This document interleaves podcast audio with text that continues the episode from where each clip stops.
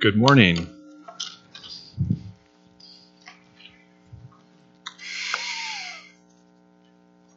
I'd like to invite you to uh, open to the uh, New Testament letter of Paul to the Romans. Yes, fantastic.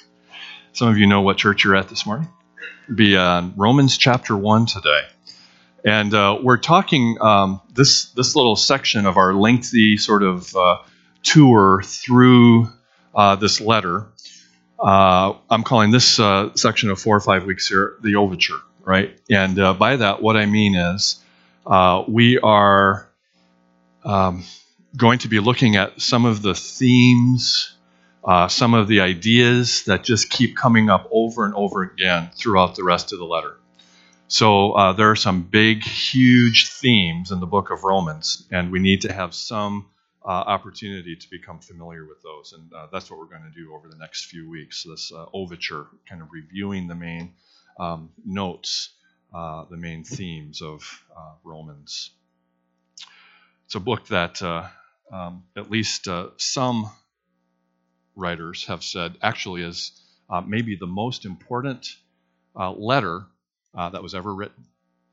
Um, and over the course of our tour through this letter, we're going to see some of the um, not just life changing, but culture and world changing effects that this letter has had uh, in the world around us. Uh, all of that to come. Uh, as we get ready to do that, though, let's invite God to bless our um, time in His Word. Would you pray with me, please? Lord God, thank you for your faithfulness to us. Help us to um, settle there today. Help us to take all of our turmoil and doubts and fears and wondering. Help us to take our wandering and our self sufficiency. Help us to take all of that together and come to a place where we can recognize your faithfulness to us. Lord, help us to settle there today. We pray this in your Son's name. Amen. So, our text today is out of Romans 1. Um, and I want to just begin at verse 14. And we'll read a handful of verses. Uh, so I'm reading out of the New Living Translation. It's the translation that you have in the uh, uh, pew there in front of you if you've taken your own Bible. Uh, the words might be a little bit different, uh, and we will look at why that is today. So, um, Romans 1, verse 14. Uh, Paul says, For I have a great sense of obligation to people in our culture. He's writing to um, Greeks and Jews, to people in our culture, and to people in other cultures to the educated and uneducated alike. So I am eager to come to you in Rome too, to preach God's good news. For I am not ashamed of this good news about Christ.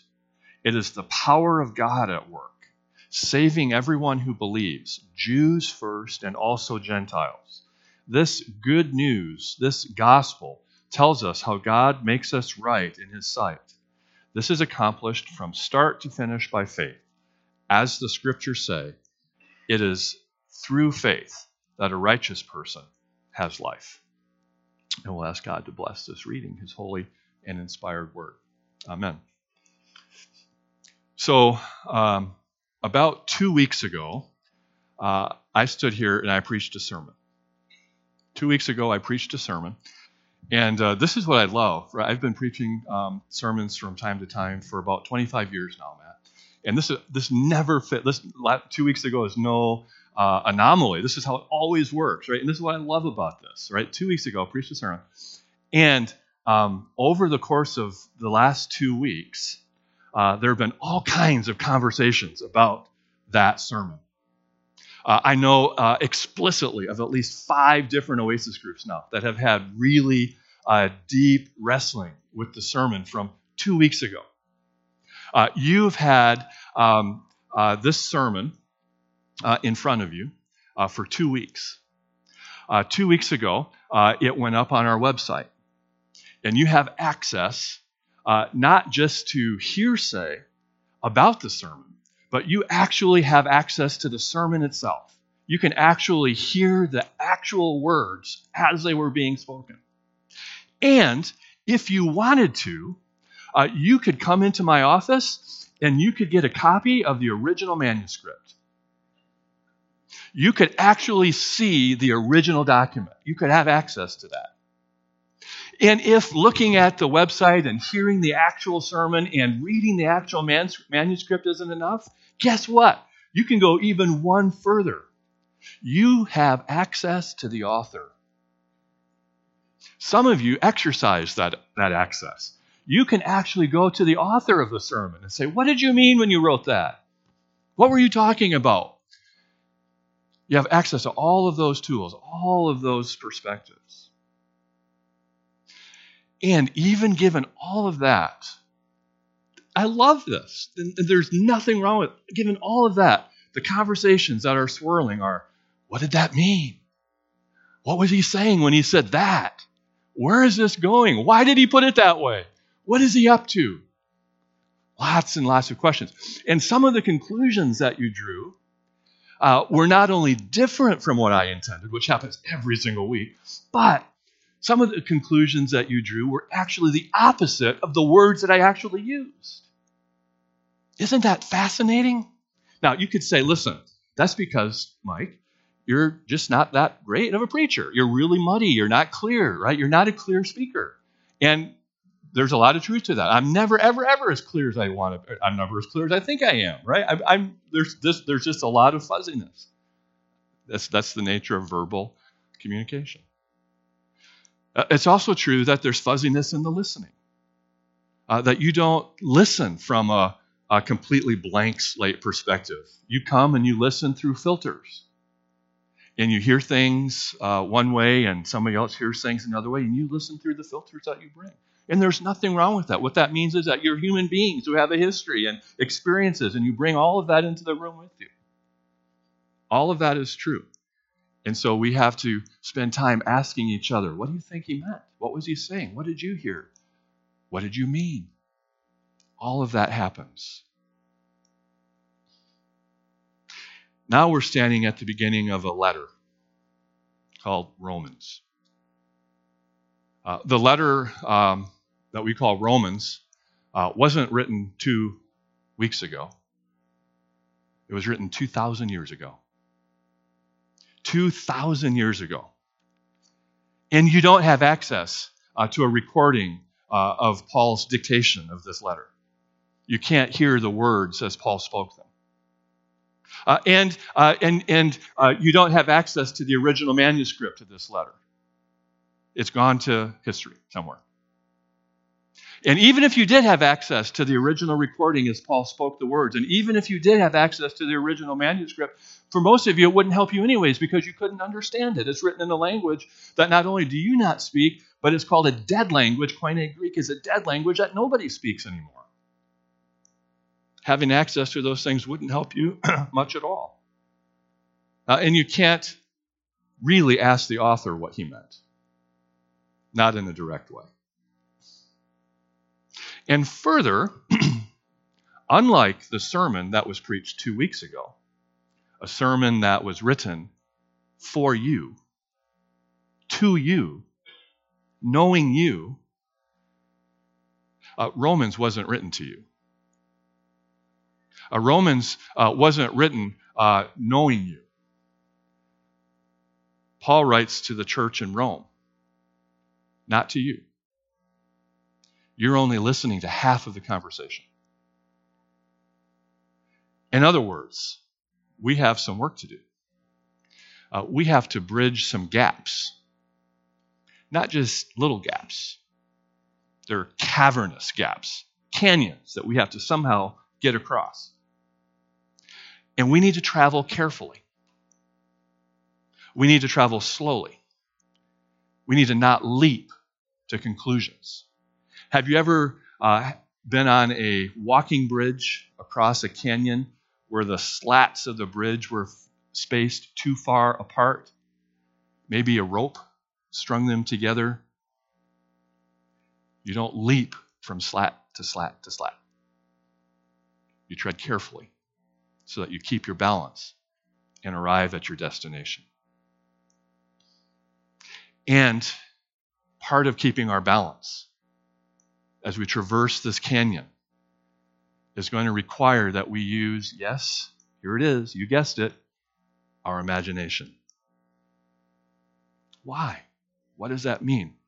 We have to do two things. We have to use our imagination, which is not make believe, it's not making it up, but it's about trying to engage a text that wasn't written to you to make it speak to you. To find a way to get from where you are to where the text is. Uh, so, some of the work of that imagination means that we have to find ourselves in Rome 56 AD. We, we have to find a way to get there. Uh, we, we have to find a way to stand in the streets of a Jewish tenement settlement in Rome and, and, and find a way to imagine uh, that we're overhearing uh, Phoebe coming and presenting the words of Paul for the very first time to that community. What are the questions that you would have been asking? What would have drawn you to that gathering in the first place so that you could listen to what Paul might have to say to you? Uh, what fears and concerns and hopes do you have in your heart as you come and listen? What are the challenges in your life that you're facing? What is it like to be a slave or a Jew or a slave owner, a conqueror or the conquered? In 56 AD, in Rome, and hear these words. We have to find a way to get ourselves there. And then we have to engage our Holy Spirit driven and guided creativity again. In this time, it's not to transport ourselves back to 56 AD Rome, but this time is to somehow grab a hold of Paul by the scruff of his robe and bring him into Midland 2020. We have to get from Rome back to Midland again. Uh, we have to go through the door from the opposite direction, so to speak. What would Paul see if he stood here? What questions would Paul speak as we imagine him now not speaking to a first century Roman church, but speaking to our church here today? What challenges would he address in us? What brokenness would he call out in you? What hopes would he stir to life in our midst? We go through the door from both directions. We stand on both sides. That's what it means. That's always what it means to faithfully engage the Word of God, to bridge that canyon, to journey to Rome and back again. And if we don't do that, if we don't use our creativity and our imaginations and find a way to stand there and for Paul to stand here, then there's a, there's a terrible risk that we face. And that risk is that we're not hearing God's word anymore. Instead, we're hearing our own words. We're locked in the prison of our own moment and our own culture and our own assumptions and our own perspective. So let's get free from that. Let's let God speak.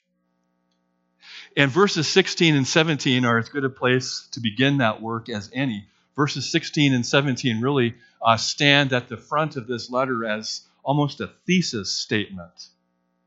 This is a densely packed proclamation of all of the things that Paul is going to do in the rest of this letter.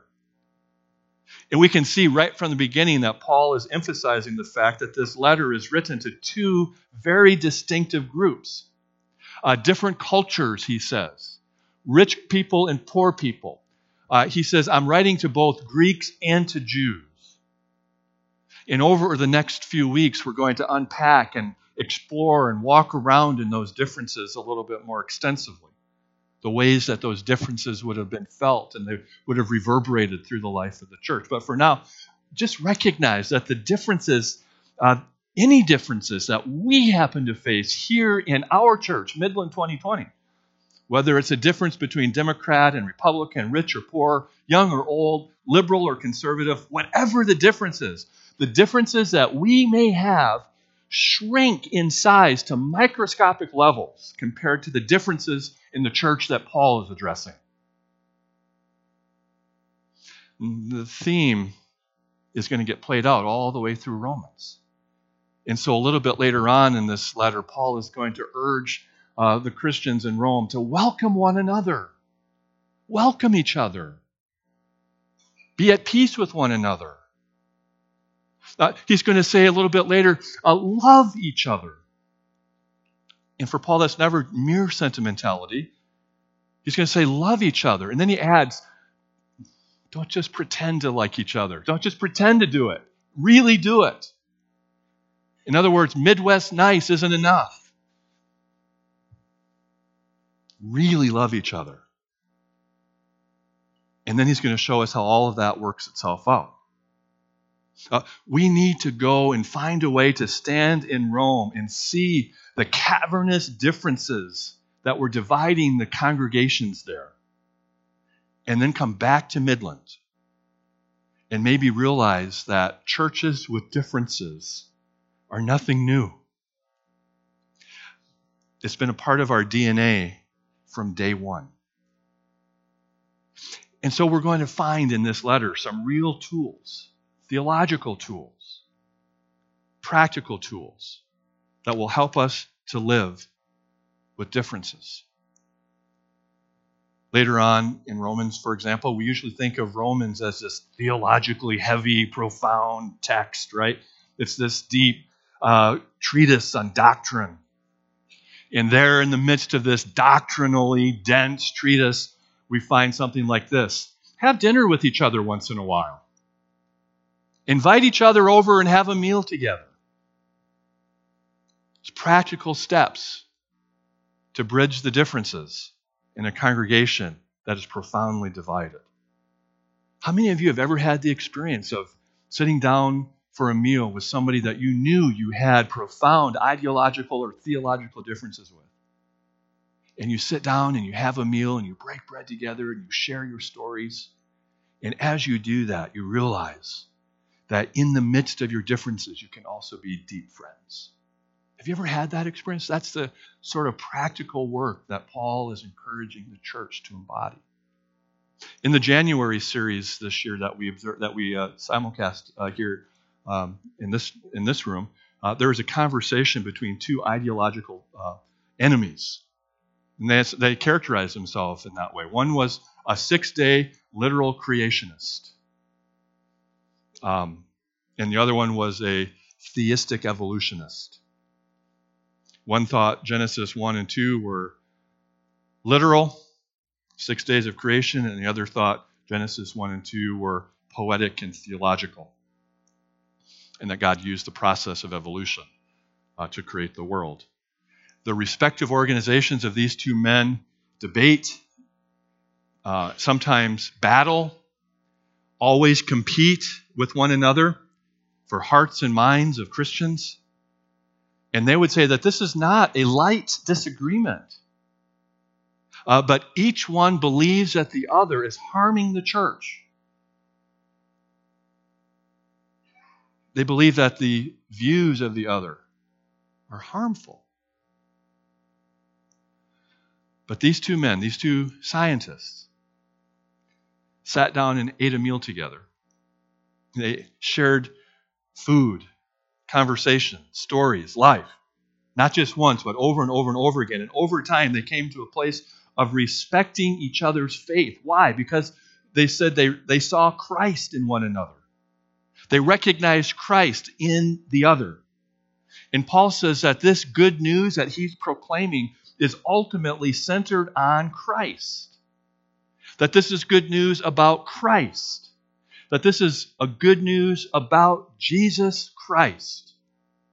And where Jesus Christ shows up, everything is different. And so they began to recognize Christ in one another. Paul says that this good news changes things, it has power. And the power of Christ between these two enemies caused them to become friends. Neither one has been convinced by the other. Neither one has given up their views. But at one point in this public conversation, in front of something like 10,000 people, the six day literal creationist said this Listen, Christ is all that matters. Christ is all that matters. And so, listen, he said, if a literal six day view of creation is an obstacle that you just can't get past, if that is the obstacle that is holding you up, in other words, he said, if you can't be a Christian the way that I'm a Christian, then please be a Christian the way that he is. Because Christ is all that matters. Theological equipment, the power of Christ, the power of the resurrection. Practical advice Jews, Gentiles, creationists and evolutionists, Republicans and Democrats, sitting down and sharing a meal once in a while.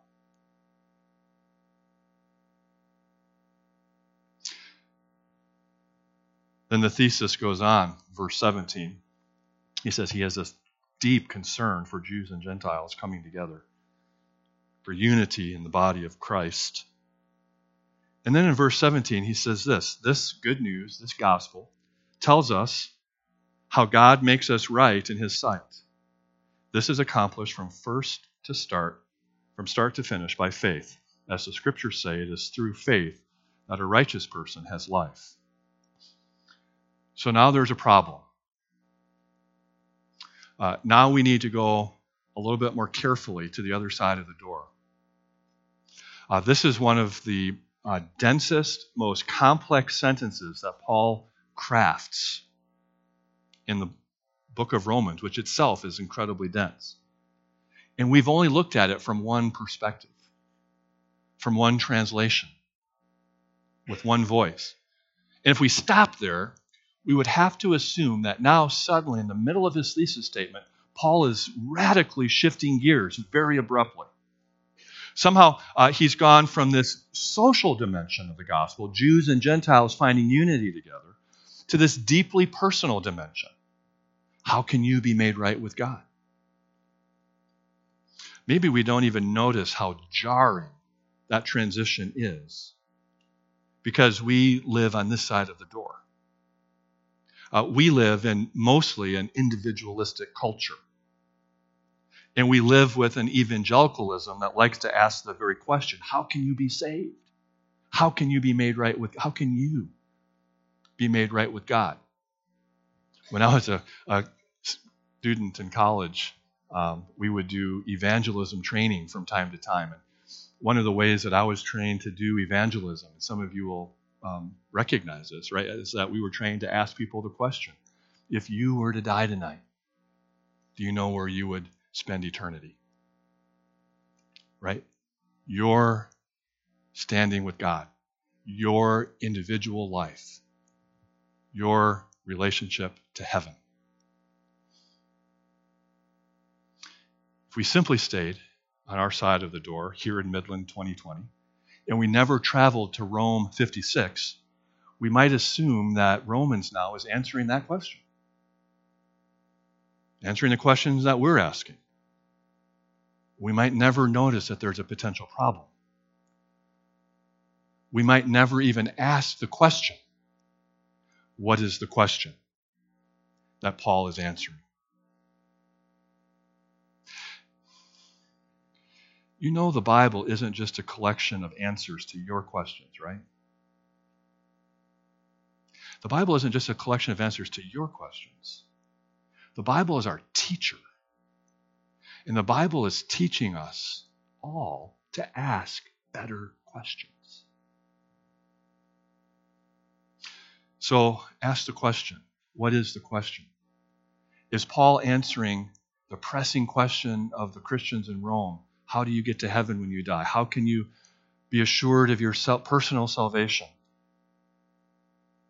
If we do a wider reading of the literature of the time and other texts of Scripture and texts between the Old and the New Testament, uh, we would be led to believe that the question of how do you get to heaven when you die wasn't an important question to the Christians in Rome at all.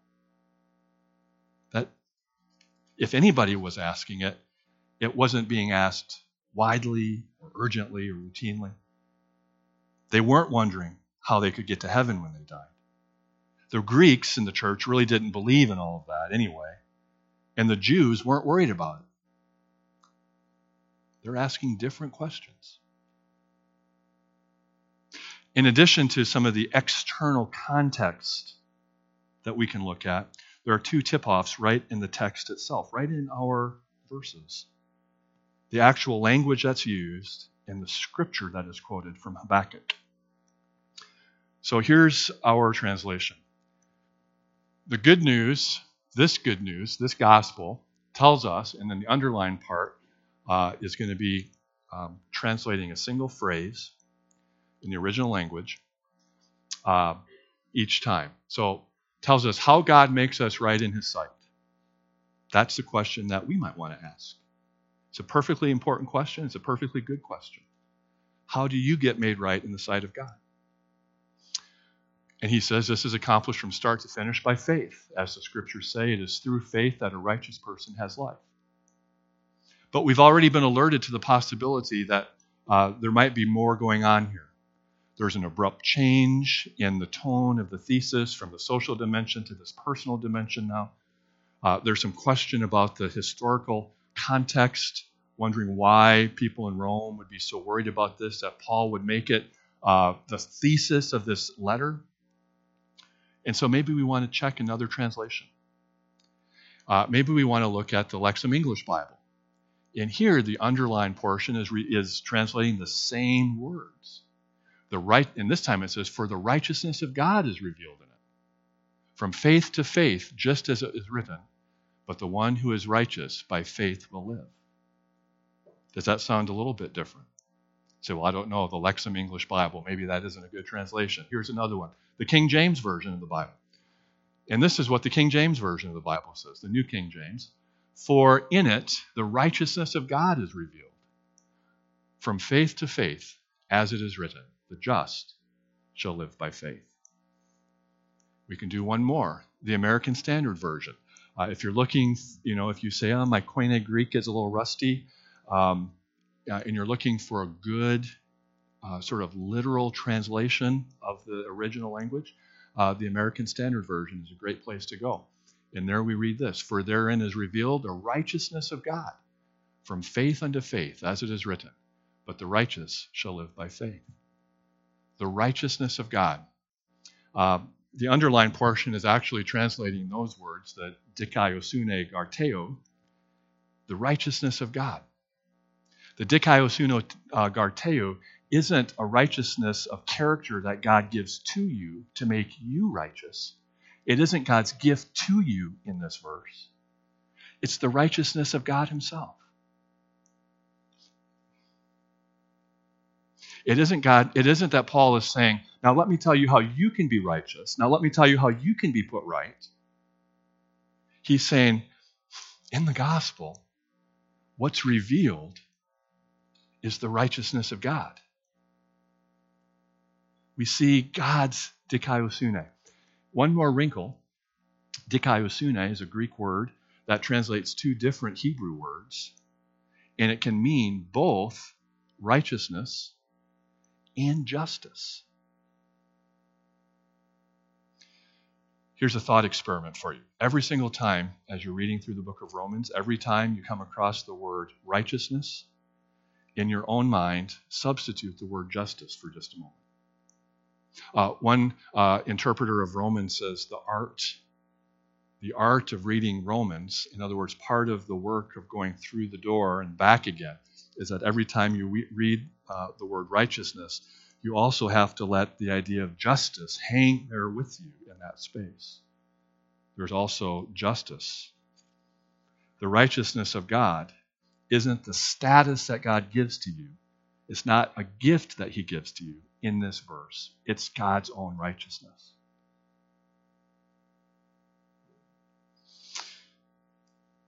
So that's the gospel that we see. The righteousness of God or the justice of God. Now, when you're reading through the Bible and people in the scriptures are asking for God to act justly, to have dikaiosune, when people are asking God to do that, what are they saying to Him? What they're saying, without fail, is God, remember your promises.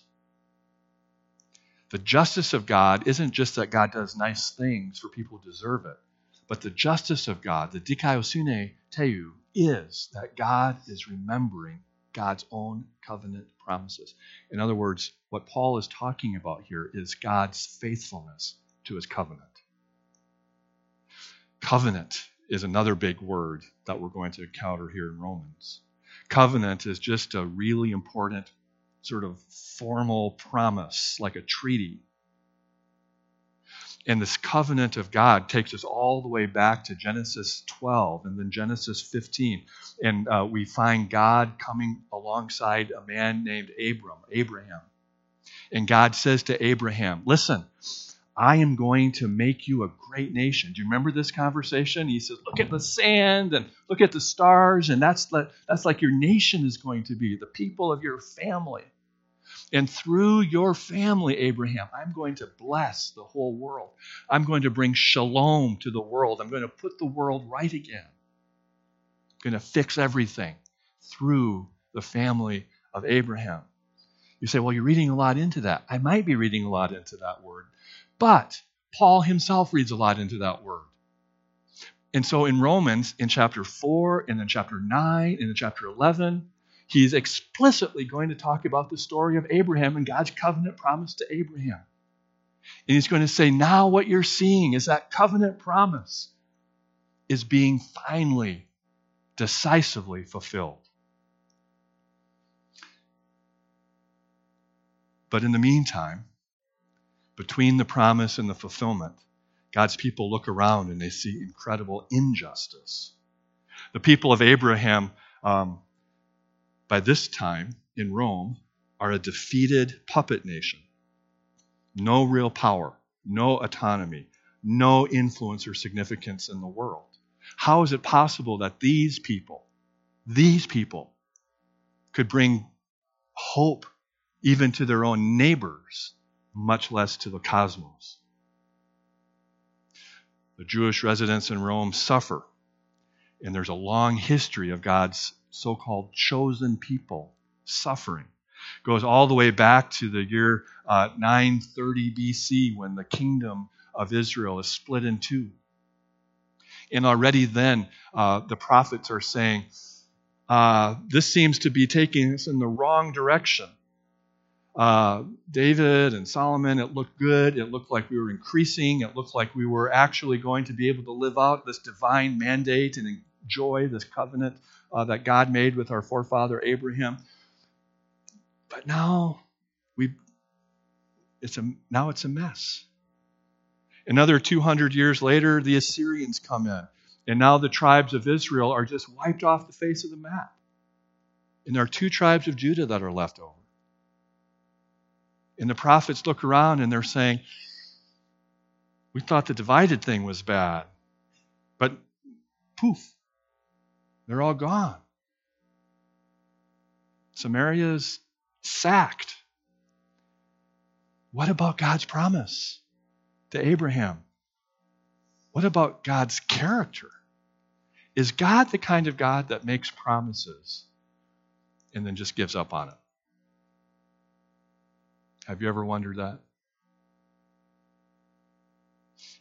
Is God the kind of God that looks at the mess that I've made and says, I wanted to work with you? I really wanted to be your God. But you have made such a mess of things that I'm done.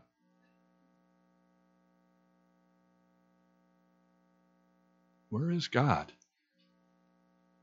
When after the Assyrians now, the Babylonians come in. And now it's not Israel, but it's Judah that's wiped off the face of the map. And into exile they go. And from that Babylonian exile to this day in Rome, the people of Abraham's family have been living with a PTSD like experience, one trauma after another to their nation. And so the Psalms are filled with it. It's one of the reasons Alyssa talked about lament. It's an important lens for this book. Psalm of David and Psalm 143 Lord, hear my prayer. Listen to my cry for mercy. In your faithfulness and righteousness, come to my relief. Don't bring your servant into judgment, for no one living is more righteous than you. The enemy pursues me. He crushes me to the ground. He makes me dwell in the darkness like those long dead. So my spirit grows faint within me. My heart within me is dismayed. I remember the days of long ago. I meditate on all of your works, I consider what your hands have done. I spread out my hands to you. I thirst for you like a parched land. From the exile to Rome, in the midst of suffering, Jewish men and women and children have tried to hold on to their faith. They've tried to hold on to some idea that maybe someday, somehow, beyond what they could see, beyond any rational hope, that somehow God would be faithful to his word and God would vindicate their faith. See, that's the question. Is God going to be faithful to his word? Is God going to do what he said? Is God ever going to put the world right again? Does God care about us anymore? See, that's a very, very, very different question than how do I get to heaven when I die?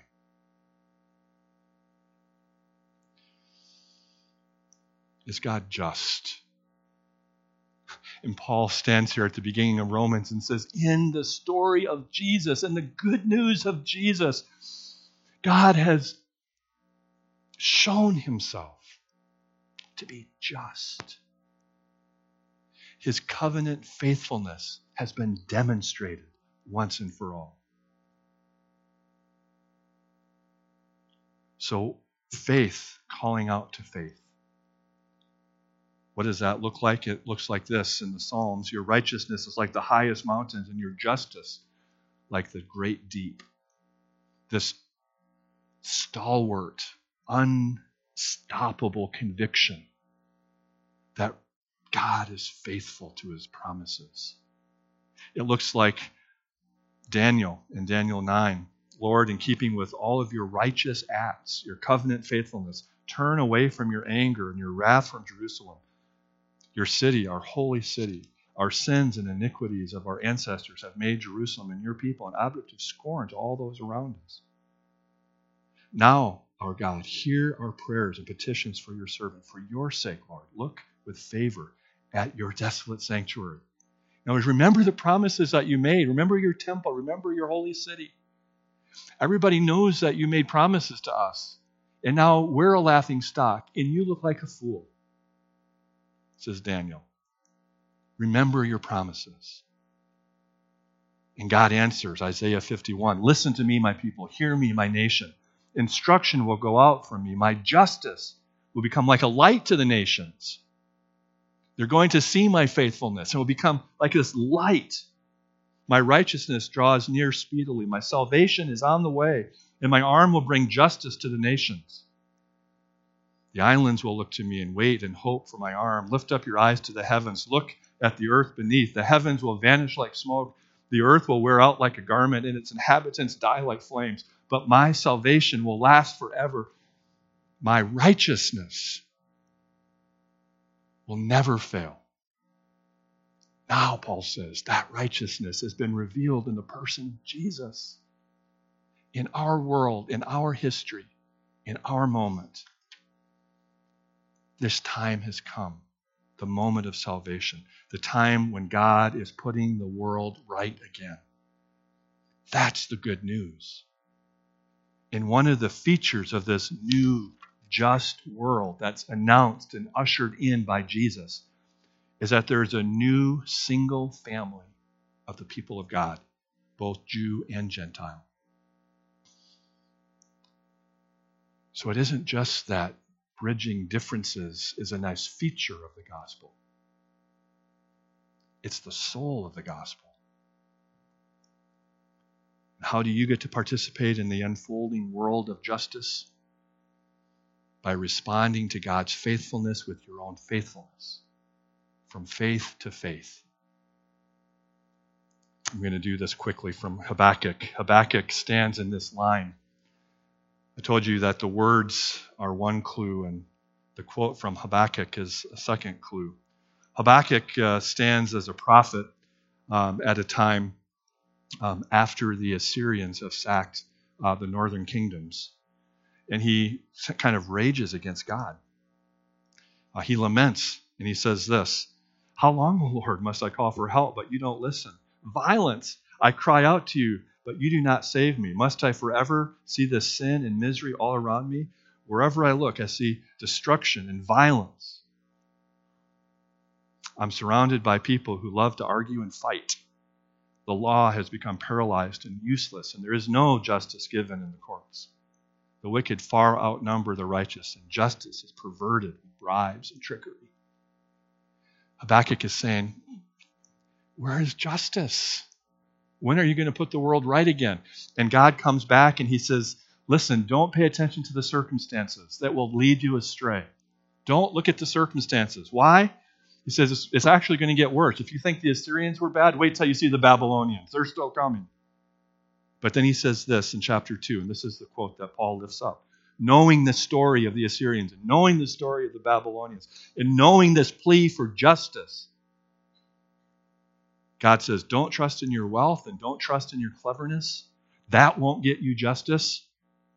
It will only lead to more injustice. Have you ever noticed how people who are trying to hold on to their wealth actually promulgate injustice in the world. But he says in verse uh, chapter 2 verse 4, what you need to do is live faithfully, live by faith. Through faith, you will see my justice. My faithfulness will unfold before you. That's the incredible invitation of God's faithfulness. We see it displayed in the person of Jesus. We see God's forgiveness we see God's embrace. We're assured that God has not given up on us, that He hasn't abandoned you, people of God, and that injustice never gets the last word. God says, Trust me because I am faithful. Would you pray with me, please? Lord Jesus, thank you for your faithfulness to your word. Help us to respond with our own trust in you. Help us to love you and to love you well. Amen.